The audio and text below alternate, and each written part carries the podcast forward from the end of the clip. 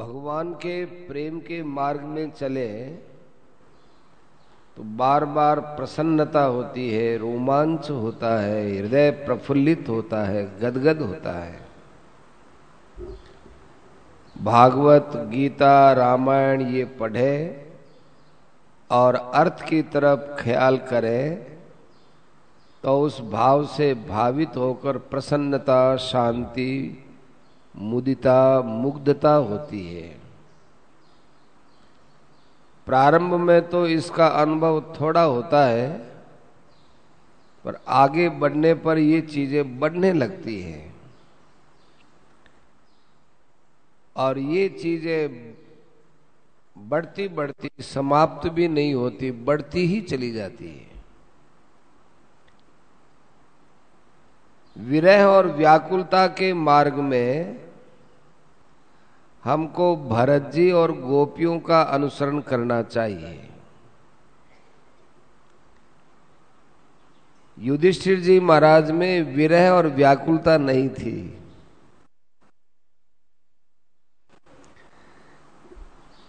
विचित्र बातें हैं। भरत जी प्रतीक्षा करते हैं, दुखी होते हैं, चिंता करते हैं, विलाप करते हैं। ये प्रेम की एक अवस्था होती है।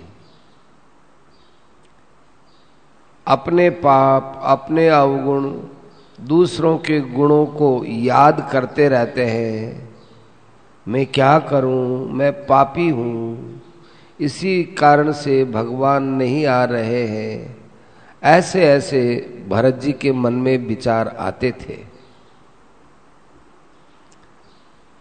अपने को भी भगवान के सामने एकांत में रोना चाहिए।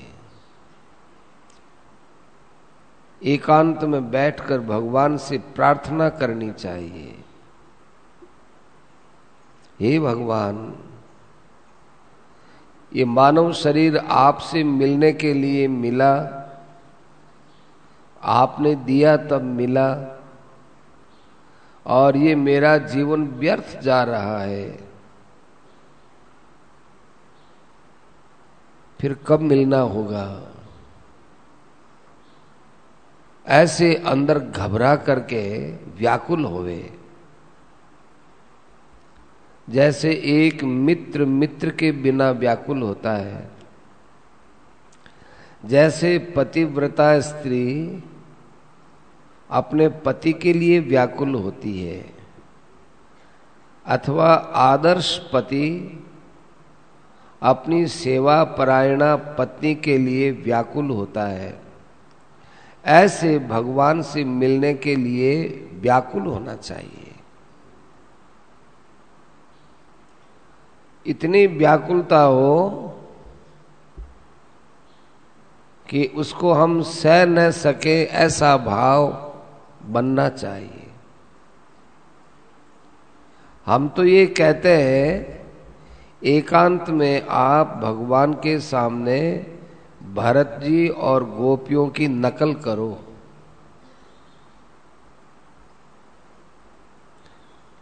जो स्त्रियां हैं वो तो गोपियों के समान भगवान के सामने व्याकुल रहे, और जो पुरुष हैं वो भरत की नकल करो। अशोक वाटिका में सीता जी की शिशुपाल के बारात लेकर आने के समय रुक्मिणी जी की तरह विरह व्याकुलता बढ़नी चाहिए। यह भी नकल करने योग्य है। आप ये कहोगे कि ये नकल करने से क्या होगा? हम कहते हैं आप इस नकल की तरफ चलो तो सही। ये नकल ही फिर आपको असल प्रेम में बदल देगा। फिर आपके अंदर स्वाभाविक ही समय समय पर रोना और अश्रुपात होने लगेगा। वियोग और दुख के कारण, भगवान के नहीं आने के कारण, विलंब करने के कारण हृदय गदगद हो जाए, जैसे जल के बिना मछली की तड़फन और व्याकुलता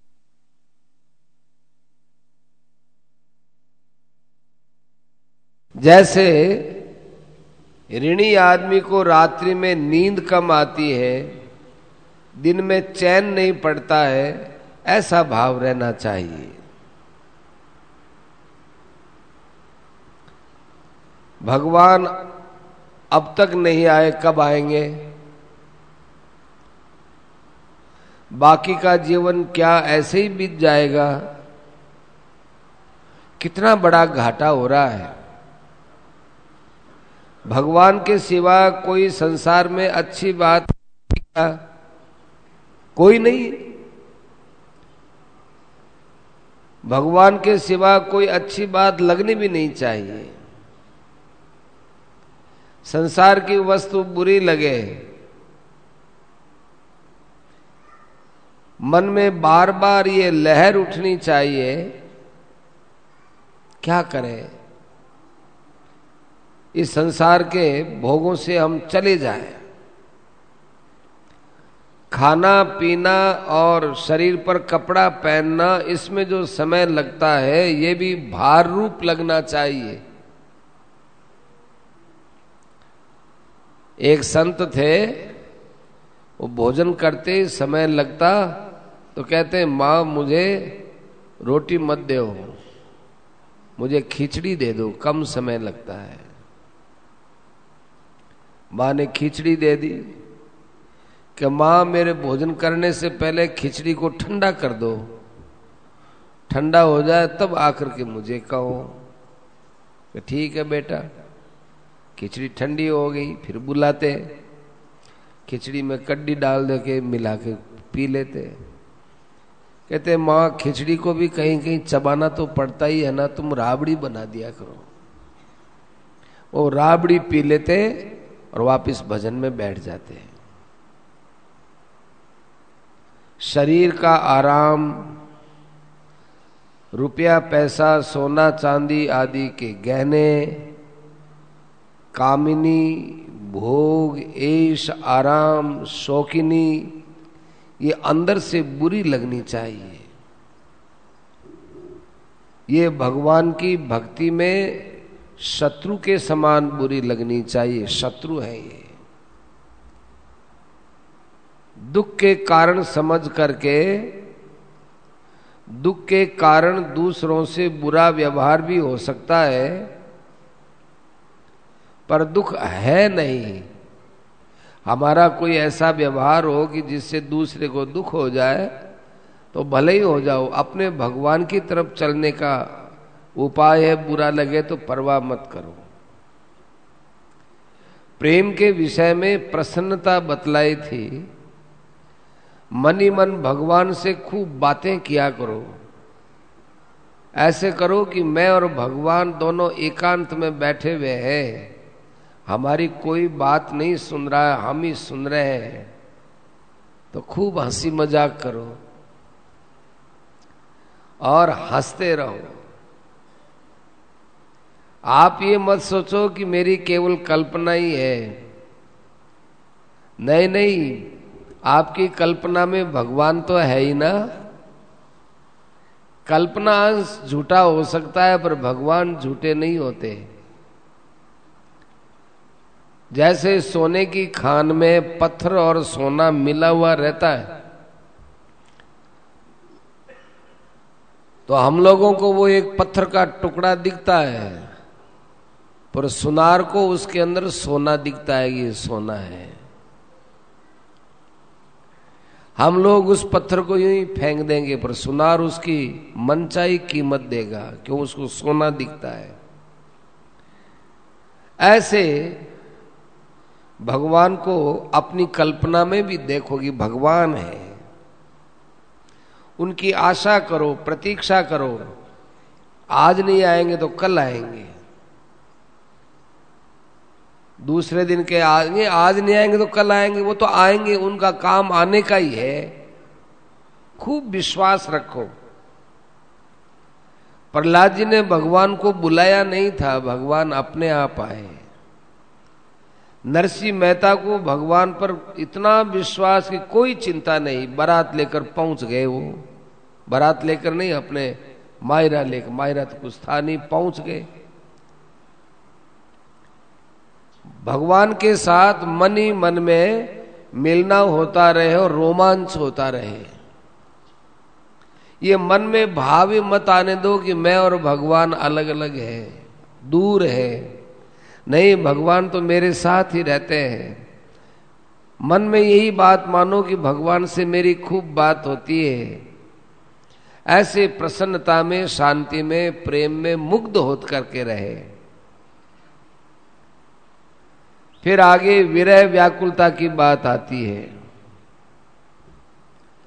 जैसे कोई भगवान के लिए विरह व्याकुल हो जाए, भगवान के बिना अपना जीवन भार रूप मालूम दे और वो घबराया हुआ सा रहे, यह उसकी बहुत ऊंची स्थिति होती है।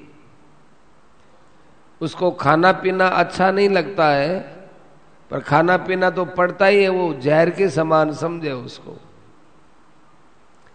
देह की स्मृति नहीं, बाहरी ज्ञान बहुत कम होने लगता है। खाओ न खाओ, सो न सो, लज्जा भय कुछ भी नहीं होता, निर्भय होकर रहता है। एक भगवान से मिले बिना जीवन भार मालूम दे, शरीर में प्राण कहाँ अटक रहे, जैसे सीता जी की अवस्था थी। सीता जी हनुमान जी से कहती है, मैं एक माह और प्रतीक्षा करती हूँ, फिर तो ये प्राण त्याग दूंगी। विरह में, व्याकुल में कोई परवाह नहीं रहती है। मीराबाई को किसी की परवाह ही नहीं थी। मेरे तो गिरधर गोपाल, दूसरों न कोई। लोग चाहे अच्छा कहे बुरा कहे, कोई परवाह नहीं। गोपियों ने तो साफ कह दिया कि हमको लोग बुरा मानो, उल्टा कह दो, कुछ भी कह दो, क्योंकि हमें लोगों से कुछ मतलब ही नहीं है, हमें तो भगवान कृष्ण से मतलब है। पर इसका अर्थ ये नहीं है कि शास्त्र की मर्यादा छोड़ दे। गोपियों ने शास्त्र की मर्यादा नहीं छूटी, लेकिन मर्यादा का पालन हुआ नहीं, तो वो क्या करें? बहुत विचित्र बातें हैं भाई। गोपियों ने शास्त्र की मर्यादा नहीं छोड़ी, परंतु उनसे मर्यादा का पालन हुआ नहीं, तो वो क्या करें बेचारी? बस रात दिन रोता रहे। वे दो गोपियां अपने में कमी मानती हैं कि हमारे में कोई कमी है, और कभी कभी प्रेम में भगवान को भी खूब उलाहना देती है। कैसे उद्धव जी को बोलती है, वो भगवान पर खूब उलाहना रखती है। प्रेम में भगवान पर दोषारोपण हुआ करता है, पर वो विनोद में ही होता है। रुक्मणी जी का उदाहरण देखो, शिशुपाल के साथ विवाह नहीं किया, पपीहा स्वाति बूंद के सिवार जल भी नहीं पीता। मैं आशिक तेरे रूप पे बिन मिले सबर नहीं होती।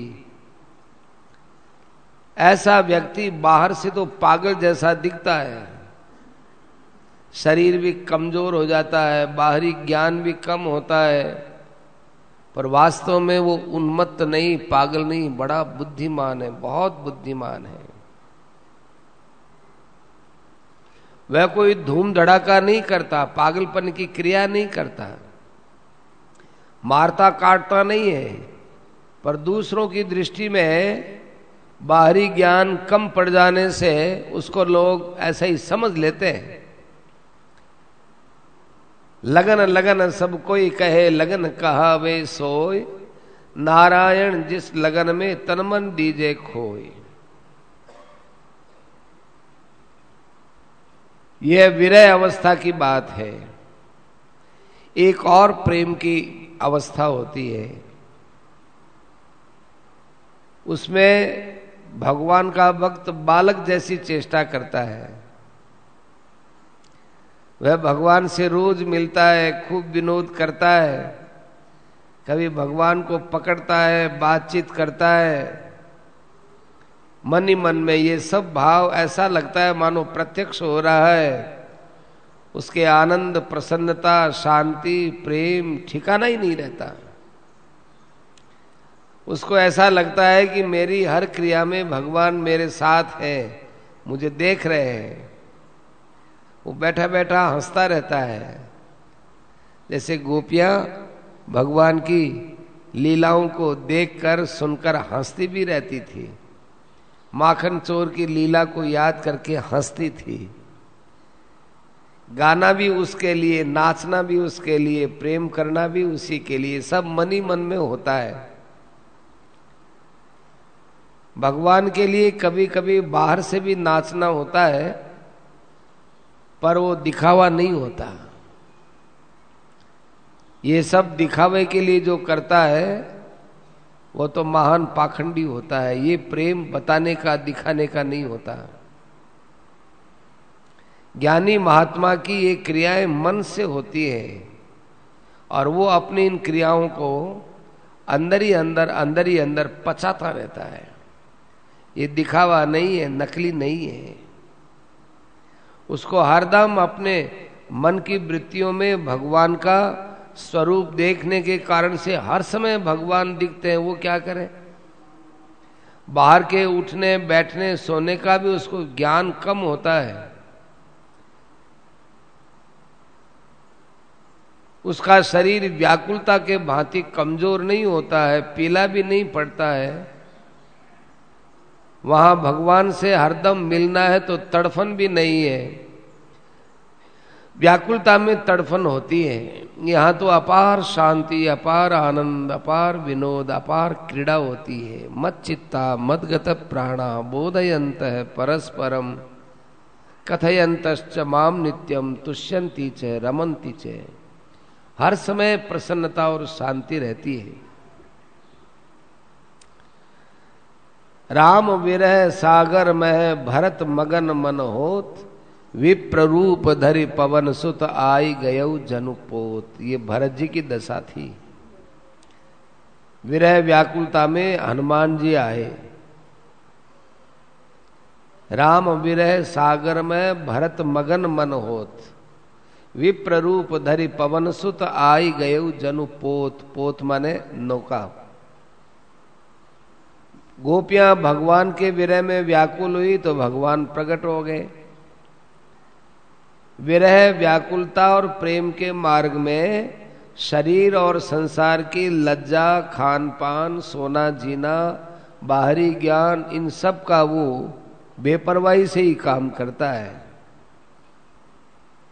प्रेम के मार्ग में ज्यादा झुकाव नहीं है, संसार की तरफ झुकाव नहीं होता उसका।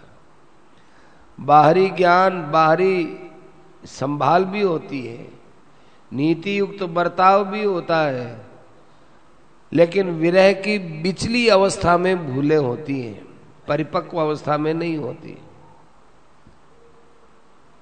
प्रेम के मार्ग में हमको चकोर का उदाहरण भी अच्छा लगता है। स्वाति का ही जल पीता है।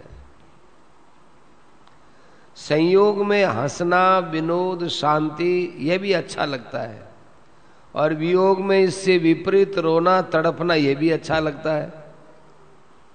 थोड़ा बहुत कहीं भेद होता है तो होता है।